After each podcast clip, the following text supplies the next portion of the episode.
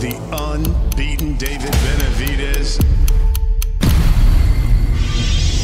Oh, Benavidez! People didn't believe in what I could do. I'm the youngest two-time world champion in super middleweight history. People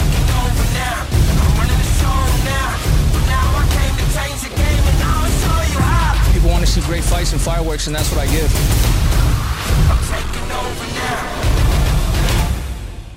What's up, kiddos? A few housekeeping notes before we get in this juicy ass podcast with UFC 268. Dallas shooting my 30 minute special with the squad this freaking week. I cannot wait to be in Dallas. I am so damn excited. Tickets are almost sold out this Thursday, Friday, Saturday. We're shooting Thursday and Friday only. Come on out, Dallas. Get your barbecue, get your laughs on at Addison Improv this Thursday, Friday, Saturday. Tickets at fatkz.com. I will see you guys this week. This show, Below the Belt, is brought to you by BetterHelp Online Therapy. Without a healthy mind, being happy is freaking hard. Visit betterhelp.com slash belt and see if online therapy is for you. Traded football for some fight gear, then got punched right in the face. Woke up with a baby, puke all over the place. But I keep the ground with TBK, this is the best I've ever felt. Started doing stand-up, new hand I've been dealt. So right before this makeup on my face begins to melt, it's time to go below the belt. Welcome, thickies. It's Monday morning. Monday morning on this beautiful, crispy Los Angeles morning. We are coming fresh, hot off the big UFC 268 card. And also your boy Canelo Alvarez taking care of Caleb Plant. Want me some money on that? Hate to see it because I'm a Caleb Plant fan, but I'm also a huge Canelo fan. So what can you do? Great weekend. If you're a, a fight fan, you were foaming at the genitals for this one because uh, it was a stacked, stacked card. And then also you could uh, try and watch the Canelo fight too. We did Calabasas Fight Companion. If you haven't seen it, you can go to Thick Boy Channel now and uh, view it for your viewing pleasure. It is up there. The whole squad was out. Uh, Chris D'Elia, Brian Callen, Josh Thompson and myself tried doing the double header where we watched the main uh, card of the UFC, UFC 268 on the big screen. Then we had a little screen underneath that uh, showing us the Canelo fight. I knew that they were walking right at 9 p.m., which was right around, I think, the co event of the UFC. So we we're trying to comment on both and watch both. So during the fight companion, there's some silence because – um, probably won't do that again. It was tough. My eyes hurt trying to keep up with both. It was a sensor uh, overload. Here's what's funny: Dana did the same thing as us. Uh, he did his own fight companion, but he was cage side and he was watching the Canelo fight on his screen while watching the actual fights live, which I think is easier than what we did. Again, won't do that. Or if we do do it, I think we have it on just one screen and split the screen if you can do that. I'm sure we could do that. I think you guys asked me. I was like, no, let's do a little screen down here and the big screen up there. And then my eyes were like freaking out. My body's like, what is happening right now? It was a bad idea. It was a bad Challenge. idea. And I got very sick. Josh got very drunk. Boy, Josh, uh, come some slack, people. He literally was going off one hour of sleep, flew in from Dublin to make the fight Japan here in LA, where he does not live. He lives in NorCal. So uh, he flew straight from Dublin, working Bellator no sleep, flew on plane. Hopefully, slept a couple winks on the plane. Got off the plane, no food, drove to his hotel, showered real quick, beelined here. He had half a cup of uh, Buffalo Trace whiskey, and the boy was white girl wasted. All right, so come some slack. Then also with Josh, he's in a tough position because Brian, Chris, and myself are very close. I talk to Brian, Chris every day, every day for years and years. For the last ten years, I've talked to him every single day. We're all very, very close. So you know when you go, uh, like if you went to college and you had your high school you group of friends you were real close with, and you go to college, you meet new friends, and then your high school friends want to come up for the weekend or whatever, and then you're trying to balance like you have this relationship with these good friends, and then but they don't know this friend, so you're the middleman. That's how I felt on the fight companion. I felt like I was trying to, uh, you know play the middleman to Chris and Brian to Josh because obviously Josh isn't a comic either. So we talked about Brian's nuts for 10 minutes and Josh is like, what in the hell is going on? I'm like, oh, you've never been around us. We talk about nuts all the time and it's well documented. Brian has some big old balls and you know, Josh is like, what the hell did I get into? Welcome. Welcome to the fight companion. So uh, it was fun though, man. It was fun. Hats off to Josh for even making it and uh, you know a few drinks deep, and things get weird when you're not in sleep. But what a card to do it on, man! What a freaking card to do it on. UFC 268. You know, where, where do you even start? I'm, I'm sure you guys have listened to other people in this space talk about the card. There's not going to be any original takes on any of this. I mean, the, the entire card was phenomenal. The the the prelims, the early prelims. You, I mean, just it was great the whole thing was freaking great. One of the best pay per views in a long time. That's saying a lot because UFC's put on some great cards this year. Um, but you know we're in November, and for this one to be the best one, I think so far from top to bottom, it was fantastic, man. You know, e- even with the early prelims, which were on uh, ESPN Plus, the hype on Ian Garry, who's an absolute monster. Um, you know, he got it done in the first round with a second left. He looked phenomenal. So if you don't know who he is, look into him. He's a fucking monster. And then uh, Villante, who was like, you know what? I know I know I used to fight light heavyweight, but I'm taking this thick boy thing that Bren's doing to heart, and I'm gonna eat everything in sight. Um, I think he lives in Jersey, so he probably just got just stuffed with pizza for the past six years. And he came in heavy. It's never good when a guy going in a fight goes, "This is my last one," because you're already checked out. You really don't want to be there. And then they, they give you Chris Barnett, who is uh, you know the thick panda, and threw the sp- spinning uh, wheel kick right to the face and knocked him on the second round. That's not how you want to end your UFC career. These boys are thick with four C's. I'm thick with three. Boom. I mean, how's he? I mean, that is not how you want to ride off in the sunset. That is an angry dude. I mean, just wailing on that kick was ridiculous. Holy flip. shit! Mm-hmm. He looks like the Angry Bird character, the the the bomb one that explodes. If you ever seen the cartoon, my son's really into Angry Birds, so that's a weird reference. I also play Angry Birds too. I'm on level 300. Holler at your boy. My brother's on level 750, which alarms me. Um, yeah, but that uh, Barnett guy was a fucking animal. Yeah, he looks like the bomb that blows up. This guy. Yep. but the cartoon on the far left from from the actual m- motion picture, not the one in the video. That That's there. It is. That's what he looks like. There you go.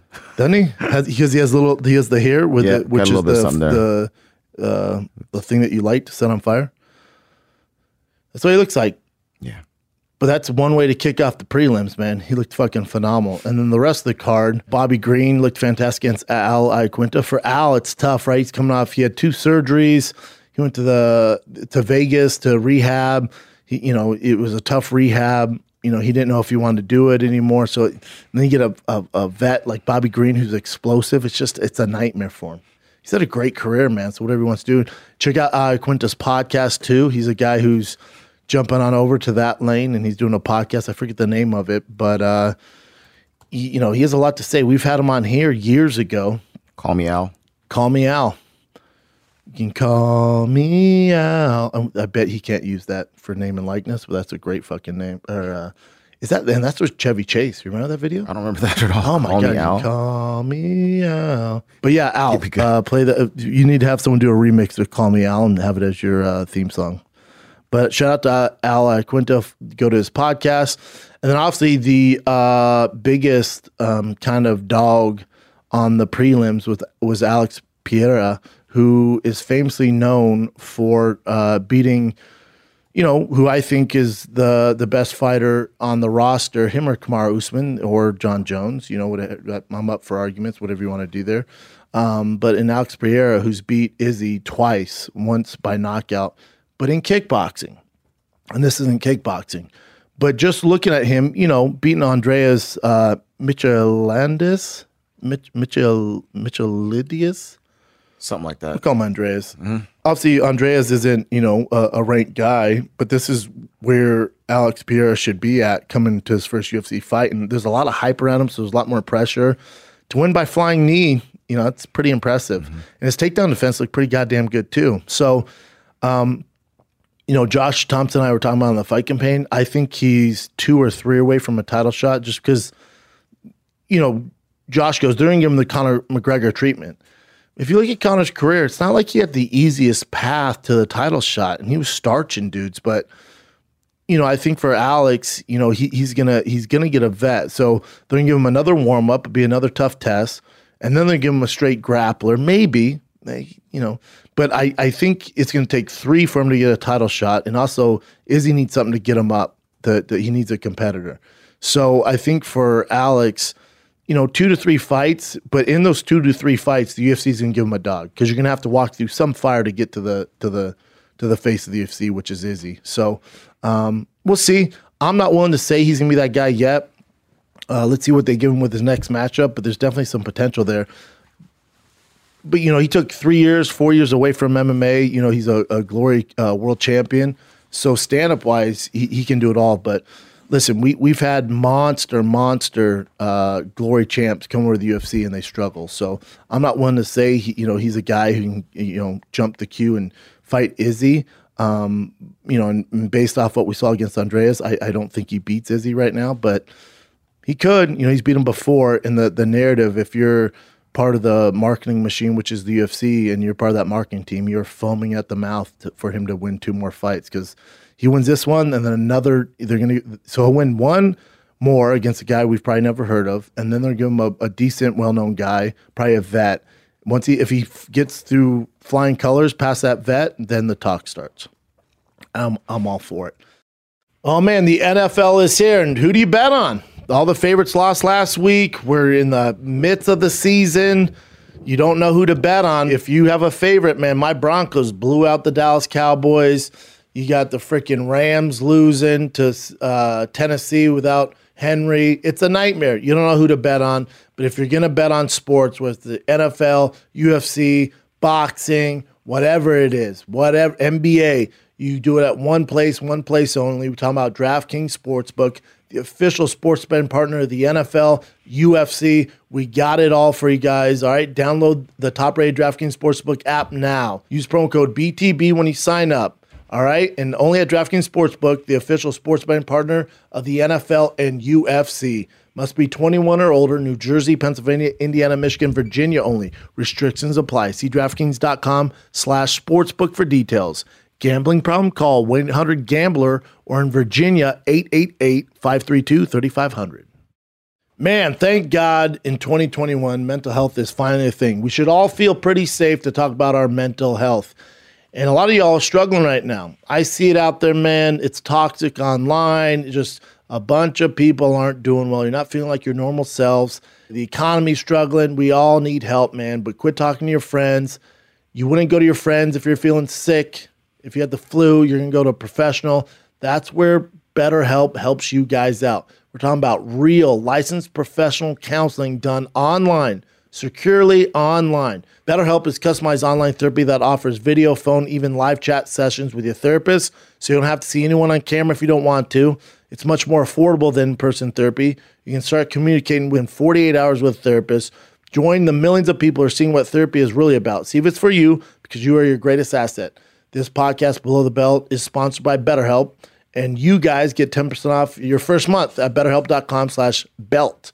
That's better, dot com slash B-E-L-T, betterhelp.com slash belt. If I'm sitting down at the UFC headquarters this morning and they're going, all right, let's recap the card. You know, I, I know they always do good fights to kick off the main card, but to kick it off with Justin Gaethje, Michael Chandler, I think there's something there that they can look into as a business model and go, how many more pay-per-views did we sell? Because people are like, dude, are you seeing what Gaethje and fucking Chandler are doing? Which are two marquee names and it, you know it's the same way. Remember when Forrest and Stephan Bonnar were fighting each other in Ultimate Fighter One, which gave the UFC its its entire legs.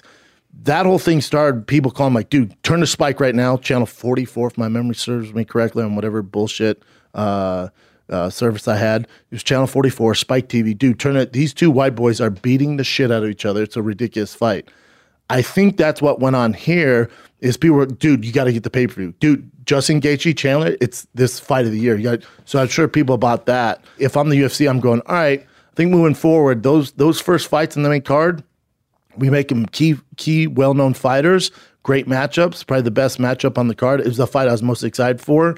Uh, and I don't have a problem that that stole the show because it just gets you excited for the for the rest of the card. So I would imagine the pay per view sales went up because of Justin Gaethje, Michael Chandler. The losers of the main card, nobody lost stock. Nobody lost their queue in line. Nobody's stock is down.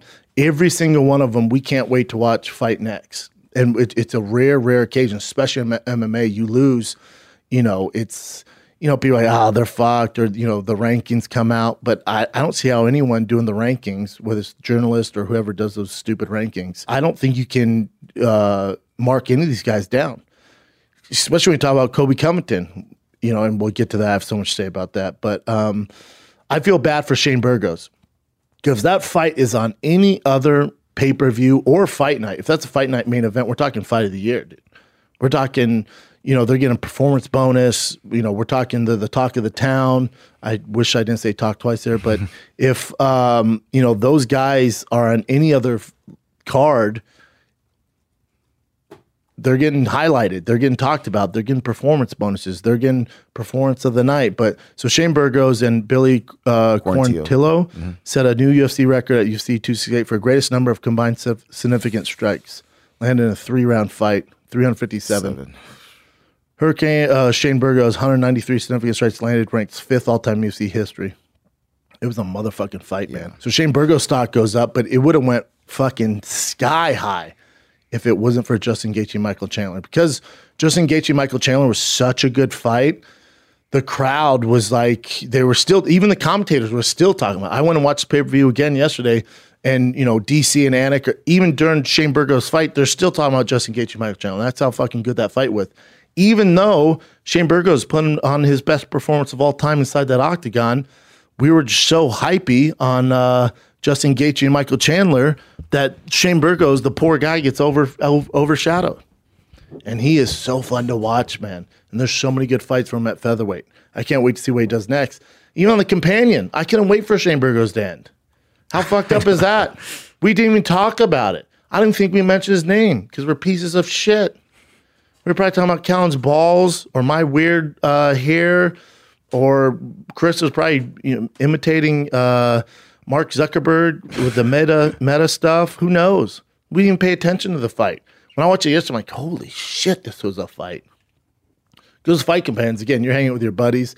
I'm sure all you guys do the same thing. You're hanging with your buddies. Unless there's some absolute fight fans there, you're talking, you're bullshitting, you're catching up on life, you're missing some fights.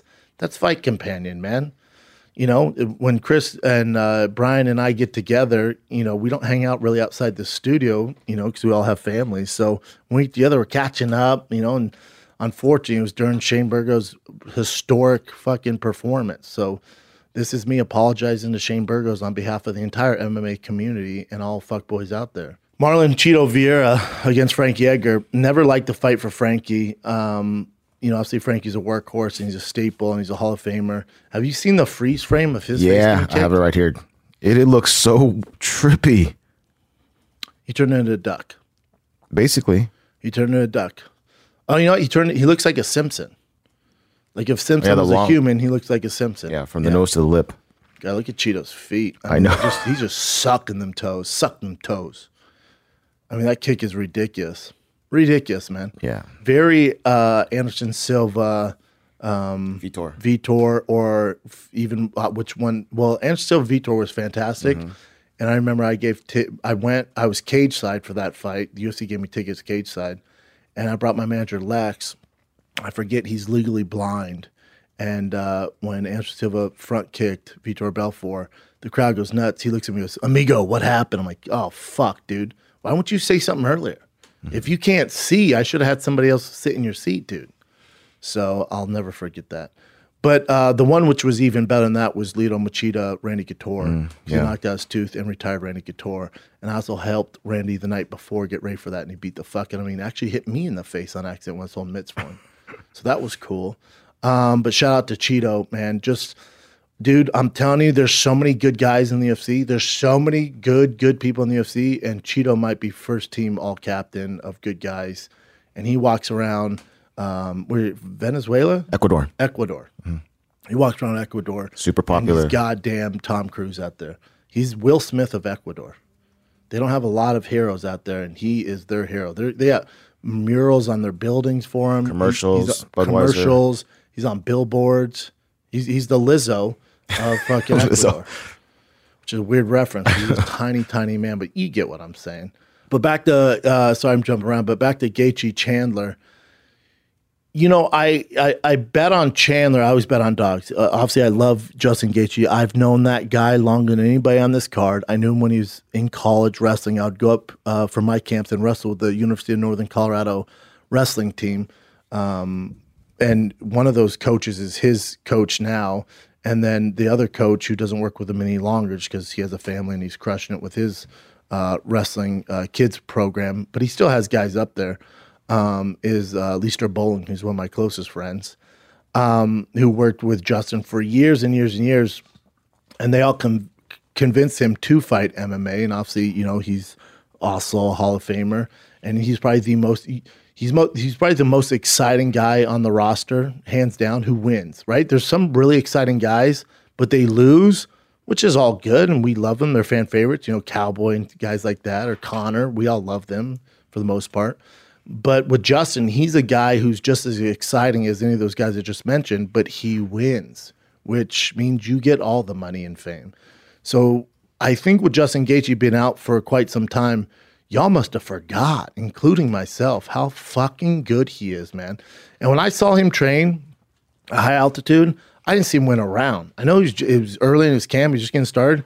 He was just getting tossed around. I go, I see him. I go, "How you doing, man?" He goes, "You know, can to get punched in the face?" And then just goes to work, and he's just a fucking dog, man. He's a dog. So betting on this fight, take out my bias towards Justin Gaethje and working with my old team, which I tried to do also Chandler's a friend. I I wouldn't have bet on the fight if you told me Chandler was going to walk forward with his hands down. I, I probably want to put my hard-earned money on Chandler if he goes, yeah, dude. I, if I called him, say, said, "What's your game plan?"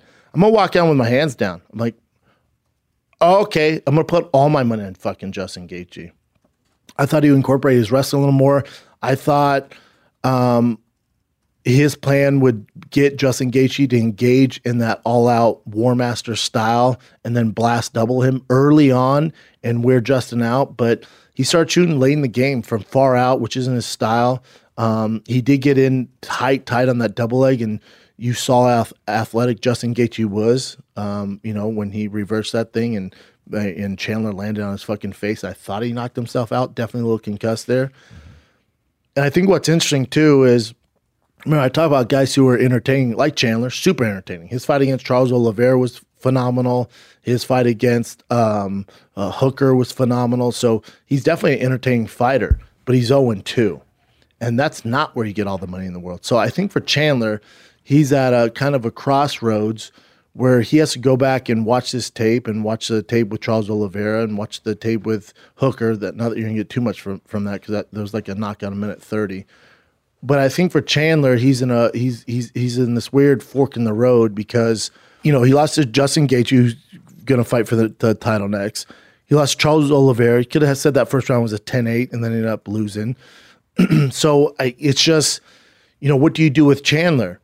Um, you know, being a former champion of Bellator, you know you're not going to get any uh, easy fights at all, nor should you because you're a former world champion. You're you're fighting you're coming from the competitor of the UFC and Bellator. So the UFC tends to give those guys a, a tougher road. Hooker definitely is an easy fight. I, I, thought that was a tough fight for Chandler. He, he passed out with flying colors. And then you, you know, you get the likes of Charles Oliveira. That didn't go your way. And then you get Justin Gaethje. So I, th- I think for Chandler, we're going to see what the UFC wants to do with him next um, because he's still going to be ranked in the top five. If they give him the likes of uh, Makhachev, okay, they're like, all right, we got what we needed. Enjoy this. If they give them uh, your boy, uh, you know, Zat Daddy, okay, you know, I'm sorry, he's at 70. But um, if they give him Makhachev, you know, we, we know where he's at. And Makhachev's at four, challenge at five. So, and this is the is this the ratings today, Chin? Yeah, but they change on Tuesdays. So Poirier's won. They're fighting December 11th, which we'll do our next Calabasas fight companion for. Yeah, got was an interesting one. You got uh, Makhachev and Chandler. I would watch Chandler and Dariush all goddamn day. Um, so, what poor soul is going to fight Makhachev next? It's either going to be Chandler or Dari- For Dariush, it makes sense because there's argument you could, you could give him sound like somebody uh, just busting that next door. Um, for Dariush, you you know you could he could wait it out and, and get the winner there, but Justin Gaethje's 100% getting the next title shot. Makhachev, I know DC, who's obviously biased, which I would be too, and Josh Thompson says he's ready for a title shot. I get that, but he has to beat one more really big name. He has to beat a really, really big name. You can't beat Dan Hooker on short notice and then demand a title shot because we're not giving title shots off potential. We only give it off what you've done inside that octagon. That's typically how the UFC works. So for Makhachev, he would have to beat a guy like Chandler or Dariush next. I don't like that matchup for anybody. Um, I like the way Chandler matches up against Makhachev better than Dariush. Um, but you're going to see what the UFC uh, thinks of Michael Chandler depending on his next matchup. If you see soon the announcement of Chandler Makhachev, you know – they got their juice out of them and they're all set because that is that's a tough fight. That's a tough fucking fight. Um, but it, to me, it would make uh, more sense to go Dos, Dos Anjos Chandler. Give Chandler a little bit of a, a, a, a, you know, not that those are easy fights, but he doesn't have to fight these fucking killers. Um, Chandler, Tony Ferguson's fantastic. Chandler, Dos Anjos, fantastic. Um, to be honest, depending on what McGregor wants to do when he comes back with me, McGregor Chandler is a fun matchup because Chandler doesn't really use his wrestling, so you get a striking war there. And I think uh, Conor fancies himself the favorite in that fight with his left hand. So I would love to see Conor McGregor and Chandler, both two huge names. Chandler will talk some shit. Conor will talk some shit. Both coming off losses. That makes a lot of sense if Conor's open for that. So if I'm Chandler, but uh, take Makhachev out of it. I go Makhachev Dariush. Makhachev wins that, gets the next title shot, hands down. You do Chandler Dos Anjos, Tan- Chandler Ferguson, Chandler McGregor. And Chandler McGregor, time wise, makes sense. He did call him out um, on Twitter, and then Conor did respond. What do you say? So Chandler wants him in 2022. Conor just said, like, definitely at some point we'll do it. You know, it's well documented. I care about you guys' boners. You know this. I'm a caring dude, man. And that's why this episode Below the Belt is brought to you by Blue Chew. Because confidence, it can take you pretty far in life. It can also help you in the bedroom with your lady or your dude. You feel me? That's where Blue Chew comes in. Blue Chew is a unique online service that delivers the same active ingredients as Viagra and Cialis, but in chewable tablets at a fraction of the cost. Take it anytime, day, night, full stomach, empty stomach. We don't care, man. You can plan ahead or whenever you're ready maybe met a little young shorty, like, time to go, chew that blue chew, man. Process super simple. Sign up at bluechew.com, consult one of their licensed medical providers. Once you're approved, you'll receive your prescription within days. Best part, it's all online, man. No weird doctor visits, no awkward conversations, no waiting line at the pharmacy. Blue Chew is made in the US of A, prepared and shipped direct to your door, discreet little package. Nobody knows trying to up that dick game. All right. So, sounds like something could benefit from in the sack Blue Chew can help you out. And I got a special deal for you viewers and listeners. Try Blue Chew for free when you use the promo code SCHAUB at checkout. Just pay $5 shipping. That's bluechew.com, promo code SCHAUB to receive your first month free. Visit bluechew.com for more details, important safety information. And I thank Blue Chew for being part of this below the belt. You know, one thing about me is when I'm on the road, there's a lot of dudes at my shows. There's it's a real wiener fest. And a lot of your bros losing your hair, man. I don't want to say anything. You're, you're there with your lady, you're there with your friends. I don't bring attention to it, but you know it. Two out of three men will experience some form of hair loss by time they're 35. More than 50 million bros suffer from male pattern baldness in the US of A. Listen, my friends at Keeps, they offer simple, stress-free way to take care of your hair. All right, it's low cost. Treatments are just $10 per month. Keeps offers generic versions. Discreet little package shows up so nobody knows you're trying to not look like Brian Callen. Keep has more five star reviews than any of its competitors because it works. Prevention is key. Treatments can take four to six months to see results, so act right now so you don't look like trash in 2022. If you're ready to take action, prevent hair loss, go to keeps.com slash BTB to receive your first month of treatment for free. That's keeps.com slash BTB to get your first month free, K-E-E-P-S.com slash BTB. And then co-main event, you had Rose versus uh, Chin's girl Zhang Weili. Um, great fight, man. Great fight. Yeah. I don't have an issue at all with the split decision. It was close, 49-46. I don't have an issue. I I can see all how, how people. The only issue I'd have is if it was like fifty, you know, forty six, some shit like that. I don't have a problem with the judging on any of this. I did think Rose did enough to get the win. I think the true champion of Rose showed because I, I don't think she saw the fight going like this in her head and she adjusted and she won the fight based off the fourth and fifth rounds, which is insane. Shows you how much of a beast Rose is. Um, but something to note here is, you know, Weili's not exactly a world champion wrestler. I know she's working with uh, the the the king of cringe in Henry Cejudo. So obviously her wrestling's get better, and that's a focus on her camp, and it showed. And shout out to Henry Cejudo for putting in work and making a difference in Zhang's uh, game plan there. But Zhang's a far cry from um, uh, Esparza, who, whose actual has a wrestling pedigree.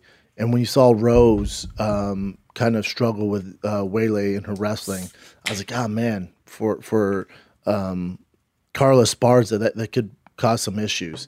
Now, the one thing Rose does not have to worry about is as far as a stand up. So there's pros and cons there. Does the Rose uh, Carla Esparza fight knock your hair back? Not really. Hmm. I don't know what it is. It's just is are uh, you crunk to see that chin? No, I mean it's a bummer. That's she what deserves makes, it. Carlos deserves it, but that's what makes sense. Yeah, and she did beat her. She has a win over. Remember, she beat her to become the Ultimate Fighter yeah. champion. So there's a fun storyline there, but I don't know. It just doesn't seem fun. For Weili, again, I don't think there's any stock gone there. Um, what do you do with Weili? I would watch the young young Genchek uh, match again. Could run that back. Yeah, that'd be insane. That'd be fun. Or you give her Rodriguez. You do uh, Carla Esparza and Rose, and then uh, Rodriguez, Weili Zay. And then your main event, Kamaru Usman, Colby Covington. I told you guys it's going to be a better fight uh, than the first one. I thought um, you know, people going, oh, Kamaru's going to knock him out. Yeah, that's such a simp, uh, soy boy way of breaking this down. know, Kamaru's been more active. He has knockout power. He's just going to knock him out. No, I don't think so. Because if you watch the their first fight, uh, Colby was fighting on, you know, emotion and didn't fight smart, didn't use head movement, definitely didn't use wrestling. Um, I thought he would incorporate more wrestling this one, which he tried and, you know, shows Kamaru how fucking good he is. He's going to be pound for pound number one for for quite some time. I think for Kamaru, he's in a weird spot because he's definitely singled himself out from the crowd at welterweight. You know, I you know Leon Edwards is fighting um, Jorge Masvidal next. If he were to get by that, it'd be a much overdue uh, title shot. You know, I don't think he beats Kamaru Usman, but who knows? Leon Edwards is a fucking nightmare. And if he wins this, that's 10 in a row, which is insane at welterweight. So he definitely deserves the title shot. We're, we're, we're just not, it's just not a hype fight, is it? But sometimes that's what happens. You look at uh, Rose and you look at um, Carla Esparza, that, that's fight you're going to make. For Usman, uh, for him, it's, you know, I think he he ties the the the shadow of GSP if he wins this next one. Um, I think he ties him. So th- there's that. So I think for Kamaru, how much longer is he going to be around? What else does he have left to do? Now he could go uh, up a weight class, but he's never ever going to fight uh, his brother from a different African mother in uh, Izzy. So you're never going to see that. Sorry, GSP. Kamaru Usman is the greatest welterweight of all time. I agree. He, but I'm not chasing GSP. Yeah, but oh. you kind of are because it's a big deal. Um, yeah, I think Kamaru's greatest uh, welterweight of all time. It's a pretty easy conversation to have. To you look at the level of difficulty that Kamaru Usman faces compared to GSP, it's not even close. And that's not a knock on GSP. That's the time he came up in. So I think for Kamaru, it's it's kind of like uh, you know what, what, do you want to fight? If it's legacy, yeah, then then you fight a uh, you know if Leon were to win, but let's say if Leon loses, what do you do? If Leon were to lose, what do you do? Vicente Luque, would be fun. That's a fun fight, even though they fought. Um, you know, Vicente and Food Truck said uh, Kamaru would beat the shit out of him in training. All right. Uh, Wonderboy Thompson, he's always a tough task for anybody, but he has to win. He's coming off a loss. You know? So there's not a lot. You know, you got a guy, wow, uh, Zat down. I know, just throw 10. at him. He's only 10. That's insane. Who, again, I'd love to hear it. Who beats him? besides Colby Covington and Kamaru Usman? I don't know. I don't see many people beating them. Hamzat versus Kamaru, I think for the fans, if we were able to vote on it, that would get the vote. Yep. But you just you just can't. Hamzat hasn't fought tough enough competition. What we've seen inside that octagon, I can't say Kamaru just walks through Hamzat. I don't I don't know. I, I the Hamzat ceiling is so fucking high. It's not even funny. So you know, I wouldn't complain if he gave him a title shot. They're not going to. Dana was like, we need to stop that. He's not getting a title shot. I'm like, all right, you're no fun. So I think for Kamaru, it's, you know, he's fighting for legacy. Sometimes that gets a little boring for guys. There's not a lot for him. If Leon Edwards loses, what do you do? Vicente Luque, you know? I'd love to see Luque fight Nate Diaz instead. Um, so we'll see, man. It, it's tough. I think what's interesting in Colby Covington, you know, he's there's argument that he's behind GSP and Kamaru. He's the you know top five welterweight of all time, definitely top five welterweight of all time.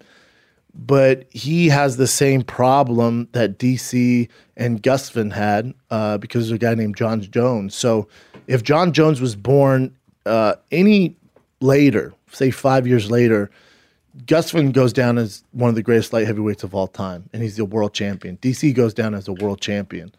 Um, so Gustafsson would have been world champion, and then DC would have been world champion, and then hopefully Jon comes on later and then runs with the throne, which he's doing. Uh, but you can't control that. But it's a shame because those guys, you know, when you get to the OC, if you ask anyone ranked in the top fifteen, I you listen ranked in the top fucking hundred.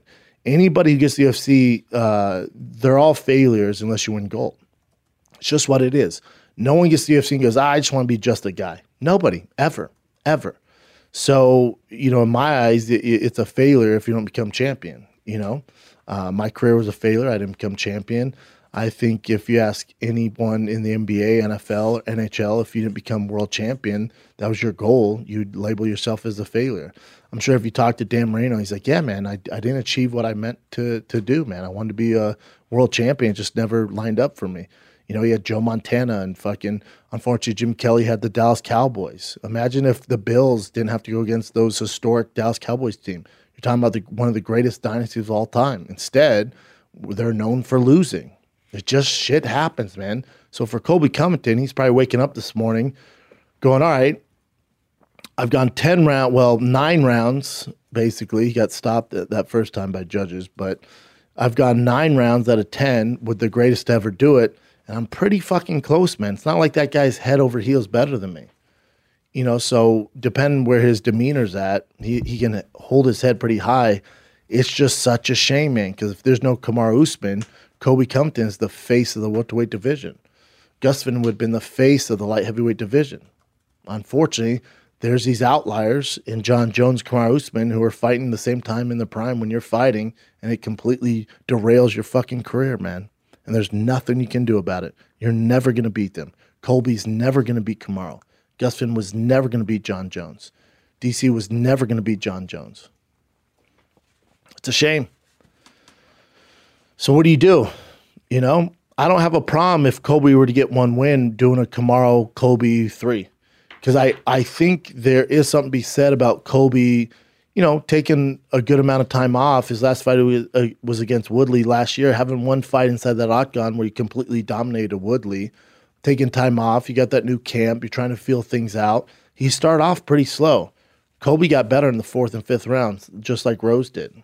And there's something to be said there. So, you know, Colby's not a slow starter, and I would uh, chalk that up to ring rust, not not being active. I know Dominick Cruz doesn't believe in that, but for some fighters, for Don Cruz, listen to him. He's one of the greatest to ever do it. But that's his mentality. And for him, he doesn't need to stay active and can go out there. He can commentate and go out there and compete with the the highest there are in the game. For a lot of guys, they don't they don't work like that. The only way they get better is by competing. Colby hasn't been competing, and I think it showed. I would like him to stay active and get a fight in the next four to five months and close out the you know 2022 with a, another shot against Kamaru Usman. And I don't have a problem with them running a third time. Wilder Fury style. How great was that Wilder Fury fight? Fucking phenomenal. So, you know, I know the MMA crowd goes, we've seen it twice. I get it. You're telling me you wouldn't watch Max and Volkanovski again? Because Max wins this next one. He's getting another shot, man. It is what it is. That's the plan. So for Colby, again, he can wake up this morning with his head held high, going, all right, I just got to win one more and I'm, I'm back on the path to, to try and achieve my goals.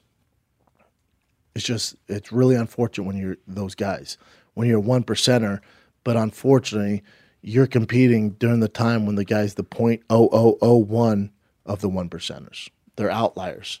Kamaru Usman, Jon Jones are outliers amongst outliers, which is insane, dude. So I think Colby will be okay. And they seem to be pretty cool inside the octagon. You know, they had talks, and yeah. then Colby went back to his shtick and said he's a cheater and blah blah. But that's that's what Colby does. Yeah and good for him for sticking by and doubling down. Be weird if he changed his tune because we wouldn't think it's authentic, even though anybody who knows him knows it's authentic and knows he respects Kamaru Usman. But um, and they they have their words. I know Kamaru respects him. How, mm-hmm. how could you not? And Kamaru even said that in the post fight press conference. Yeah. He's like, dude, say what you want, but that guy is a fucking savage, man, and he is. It just so happens that Kamaru Usman, the greatest ever do it, is competing at the same time. Something that should be noted though too is Kamaru has knee issues. You know, he can't run on uh, asphalt and stuff like that, so there's not a lot of challengers, especially if Leon Edwards loses. So I don't know. For Colby, you know, uh, Chael Sonnen knows Colby very well. He said, you know, somebody like, oh, he needs to go up. And uh, Chael, who knows fighting better than anybody I know, said he's the perfect size and weight for welterweight. He's literally the ideal prototype for welterweight he would have a better shot fighting at 55, which is which would be insane for him to make. So, um, I think for Colby, you stay active. Hopefully, you get that third title shot, and then hopefully you're around long enough in your prime where Kamaru Usman either a retires, which I think is going to happen, or b moves up a weight class. And then you got Canelo, Caleb Plant, uh, mm-hmm. uh, Brian. If you watch the Calabasas Fight Companion, was all up on Caleb Plant's nuts the entire fight. Uh, but I, I, think Caleb uh, probably only won, you know, maybe three rounds out of those those first ones. But is such a goddamn savage, such a goddamn pound for pound number one by far. What he did with Caleb Plant is is no punk. Apparently, there's footage of Caleb Plant in like the tenth round going, uh, "Do you think I'm pretty good?" Like ask him, like, like what?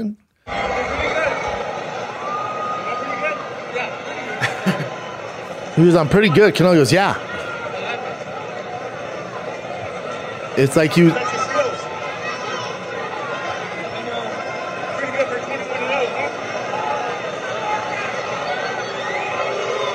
He said, I'm pretty good for 21 and 0. it's like he just wanted Canelo, Canelo to uh, comment on, you know, he, like, oh, you thought I was going to be out here sooner than this, right? And then shortly after that, he gets starched. Kennel was like, yeah, dude, come on. yeah, yeah, you're doing pretty well. Come on, dude. And then knocks him out. What a fucking legend. There's also Bellator over the weekend, too. Patricky Pitbull. Pitbull got it done. Yep, then Patchy Mix, who's a monster, submitted James Gallagher. Mm-hmm. And you guys were talking about a Fight Companion. I guess yep. uh, James Gallagher was doing well in the beginning. Yeah. got caught. James Gallagher's a beast, man. Yeah. And he's a submission artist and got guillotine choked. And there was a BKFC as well. Um, Joey Beltran. Unfortunately, he Doing the lost. goddamn thing. Yeah. Great guy. Arnold Adams defeated him. This is Justin Gaethje and Michael Chandler at the hospital. Apparently, um, Gaethje tried jumping in uh, Chandler's ambulance to go to the hospital together. Oh wow, Yeah, they are like they were good, that's cool, man. and he was like, "No, no, no, his whole team has to be in there. Just we have one for you too, man."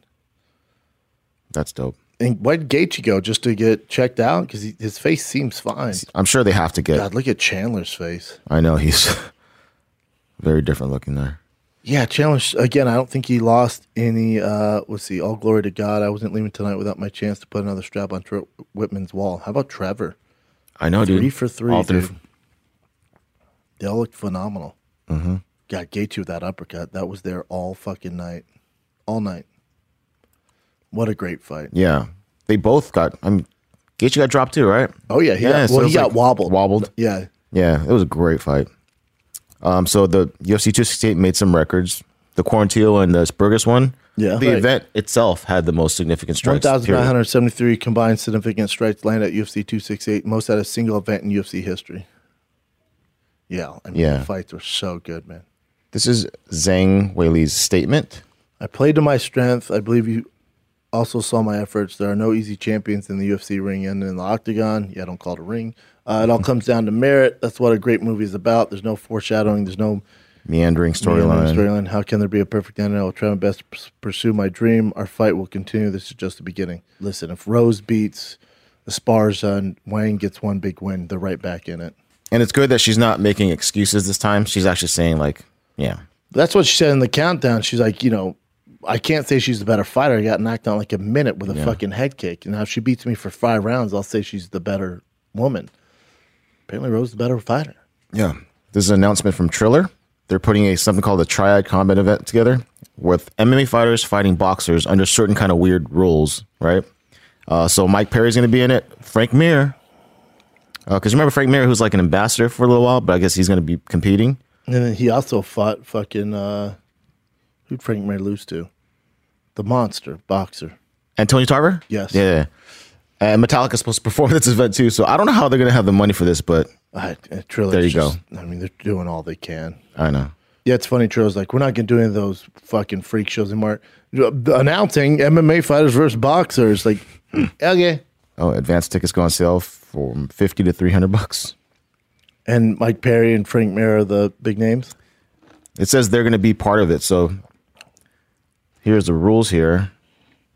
Revolutionary new combat sport, combat team sport, which incorporates boxing, boxing and MMA rules. And MMA rules in an aggressive, fast paced manner with the fighters competing in specially designed tri- triangular ring. That's a weird one, too. Over two minute rounds. Fighters or professional boxers versus mixed martial artists. Competitors will wear crossover gloves. This is a nightmare. I know. all right, I'm out. I'm out. It's a triangle ring. It's different times. You have weird gloves. I'm out. This is Jon Jones talking about his future at Jackson Wink. Someone asked, asked him this question first. Uh, is literally anywhere but Jackson Wink. That gym is not relevant anymore. Disagree, dude. You carried them for over ten years. God, there's so many great fighters. It's just a stupid fucking comment. Mm-hmm. He goes, I don't feel like I carried the team. We have lots of guys doing amazing things out of the gym. I'll admit the program isn't at the level it used to be and hasn't been for a while now. Oh, then he says, Definitely won't be going back, but I will continue to root for all the fighters that are training there. I do believe my training methods and such have improved significantly since changing environments. Grateful all the time I got to spend there. Everything has its time. And I won't be able to train in my garage forever. Eventually, I'm going to need more training partners, mainly wrestling partners, kickboxers. I'm going to look out for teams I'll be able to visit and come train with. Maybe get some sparring sessions in. Yeah, so he's not going back. I know where he needs to go. He needs to go to Leister Bowling and uh, I think it. Uh, I, don't, I don't know if he's in Greeley. He's between Greeley and Denver, mm-hmm. but he has a private on his land. He has a private gym there. They have heavyweights. Uh, it's wrestling specific. Uh, Christian Allen would drive up there. He he'd be away from all the mayhem. He goes to camp there for eight weeks, stays focused, can't get into trouble, can only focus on the fight. And Leister Bowling's as strict as they come. He won't you know do any fucking fuckery around. He won't put up with anything. Like that's that's where he should go. Hmm. Bring his coaches there. Leister has all the accommodations. It's a private facility. They do uh, kids wrestling practice at night, so you can be around that atmosphere. But uh, you know, he could be his uh, what's Mike Tyson's trainer who passed away, Kazumoto. Costamato. Cus D'Amato. Yeah. It's a perfect. It's. A, I mean, mm literally a perfect setup for him. Couldn't be a better setup for him. And also, Leister's also a guy who's not in it for fame, for nothing. Uh, him and Jon have a relationship. They, you know, he's helped Jon out before. He helped GSP. He, he's obviously my head coach. Um, fucking Shane Carwin's head coach. He, he runs a kids wrestling program, literally one of the biggest wrestling programs in the nation now. Um, so if he were to extend a branch out to Jon Jones, because I'm sure a lot of camps aren't, Leister would, because they go back. They have a history mm. there. He'd be able to focus on wrestling. They do have big heavyweight. Curtis Blaydes goes up there. They have big boys. Wow. The UNC heavyweights go up there. Like you're talking legit big boys. If that could be the thing that changes Jon's life, can't get in trouble there. Yeah. You're in the middle of nowhere. You mentioned Nate Diaz. So people were talking about Kamzat versus Nate Diaz, and then a lot of uh, fans, critics are saying that you're just trying to give him the worst matchup possible for the last fight on his contract. The UFC has some sort of uh, deal with Barstool. So Robbie gets one on one time with uh, Dana White, and he asked him, he's like, you know, a lot of people are saying trying to fuck uh, Nate Diaz over, man. His last fight in his contract, you give him Hamzat, like you're trying to devalue Nate Diaz. And uh, Dana was great. He's like, well, those people don't know what the fuck they're talking about. He goes, he lost his last fight. Did we devalue him there when he fought Leon Edwards? Mm-hmm. So he goes, This isn't a diss. I love Nate Diaz. I love uh, Nick and Nate as much as anybody else does. You get to the point, all of us in life, your professional career in sports we get to the point where you're like, can I hang anymore? That's Nate.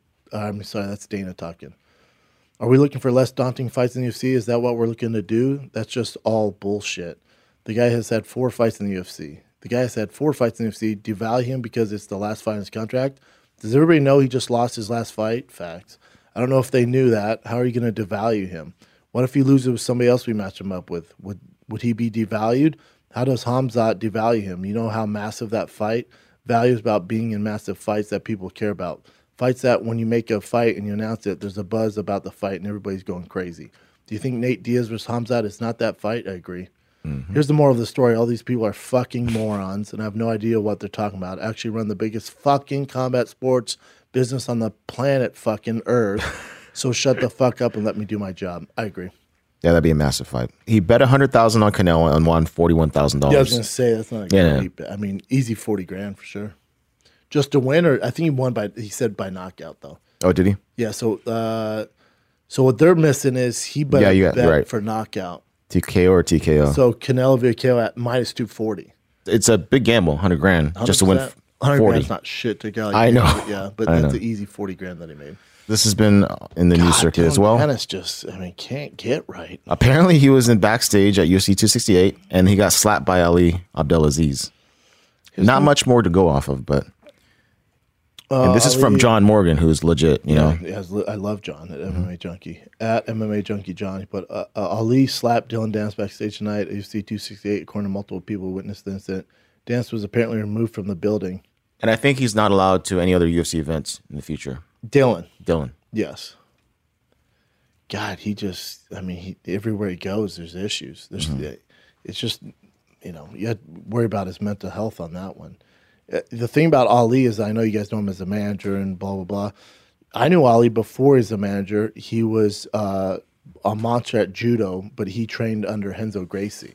He's always like, nobody wanted to roll with him because he, he was fucking tough, man and he, he would go so hard. So Ali is no punk at all. When it comes to managers, he is no punk. And his guys are like super ride or die with him too. Yes. Yeah, super close. Yeah, he's one of the best in the biz. JDS Junior Dos Santos has signed with a, ma- a boxing management management company. That's interesting. Yeah.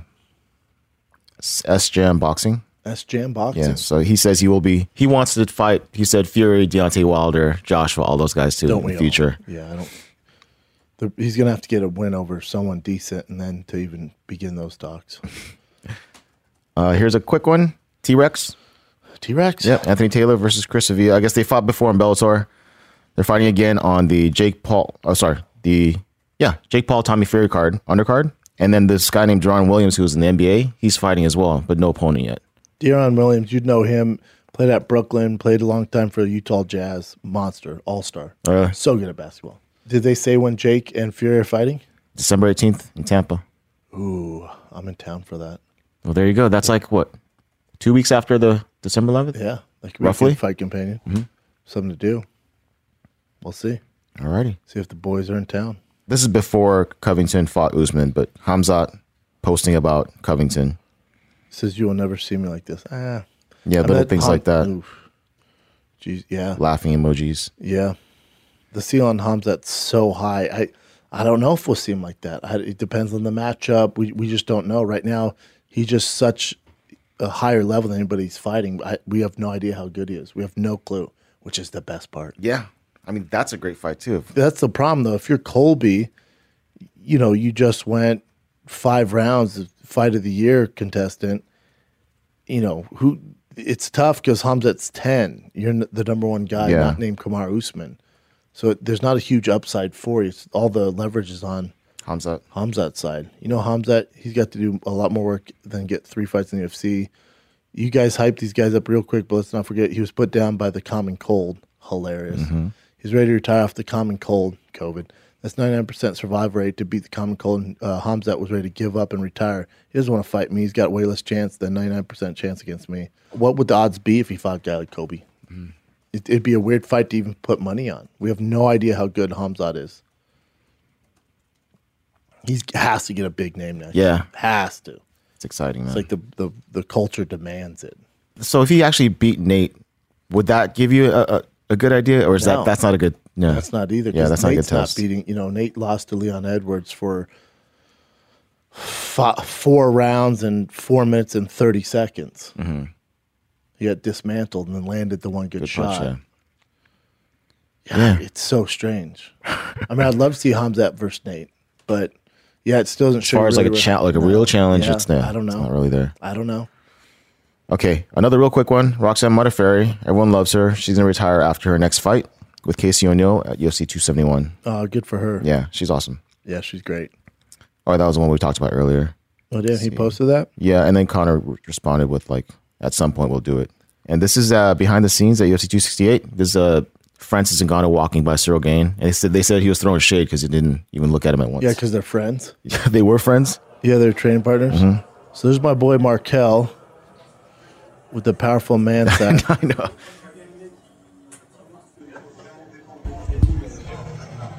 They're both looking back. Old coach, old training partner. He went, what the fuck? I know. Playing for keeps. God, how fucking big is Ciryl Gane, dude? They were all like, uh, okay. They're like, fuck it. Yeah, man, you're about to fight him. Okay, I think that's it for current events, unless something really popped up recently. Hell of a fight this weekend. Listen, if I was in Dallas, shoot my 30 minute special at Addison Improv Thursday, Friday, Saturday, the whole squad will be out there. It's going to be such a great time. I'm just I'm looking so forward to it. It's in Dallas, Texas, this Thursday, Friday, Saturday. Come on out, kids. If I wasn't shooting that, I would definitely have a fight companion because for a fight night, this fight is fan- this is a fight that could kick off a main card of any major pay per view. Max Holloway versus Yair Rodriguez. You know, there's a few things that uh, you learn when you talk about MMA, especially the UFC. You never bet against Max Holloway. I never do. I also also never bet on Yair Rodriguez. You know, his his mental game is up and down, and I don't bet on that. Um, what's the odds on this, Chin? see. This is the second time they they're supposed to fight. They have to postpone it, right? Because Max got injured. Minus five ninety. That's insulting. No, I can't bet on that. Um, that's the other thing. Whenever someone's that heavy of a favorite, never bet on it because these guys who make the odds don't know what the fuck they're talking about. Jesus Christ, I went minus 590. That's just based off. Yeah, when's the last time Yair was in there? Let's see. Not Jeremy Stephens, October 2019. Jesus Christ.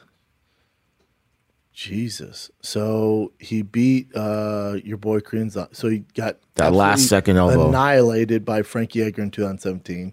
He beat Korean Zombie with that crazy elbow. That was losing the entire fight and just boom.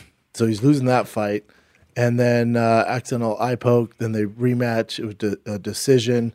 Fight of the night. Yeah, I get it. Why he's such a big underdog? I I just I do not see him beating fucking Max Holloway. Ben Rothwell uh, versus DeLima. I just don't see how DeLima's going to win that fight. Mm-hmm. Felicia Spencer, Leah Letson, Song Dong. Julio Arce. Good fights, man. Yeah. Cynthia Calvillo stepping up on uh, short notice. Always rooting for her. Decent fights. That main event's a fun one. Yeah. Also, um, I think this is Friday. I think my boy Aaron Pico fighting. Bellator. Yep, he's back. Aaron Pico, Justin Gonzalez. Uh, if I had to bet on, I'd say wins via body shot. Best body shot in all of mixed martial arts. Uh, Vassell Fortune's a great one. Cyborg gonna beat up some girl. Yeah. Let me double check on this. Yeah, so that is a Friday card for Bellator. Yeah. Sweet man. Yeah. Is that it, Jen? Uh, one more. Hector Lombard versus some guy named Hunt. You'd be a crazy man to fight Hector Lombard with no gloves. You, listen, you gotta be crazy to fight Hector Lombard regardless. Bare Again, knuckle, man. Best ass in MMA. I remember when he walked up to Tyron Woodley. Two hams. What?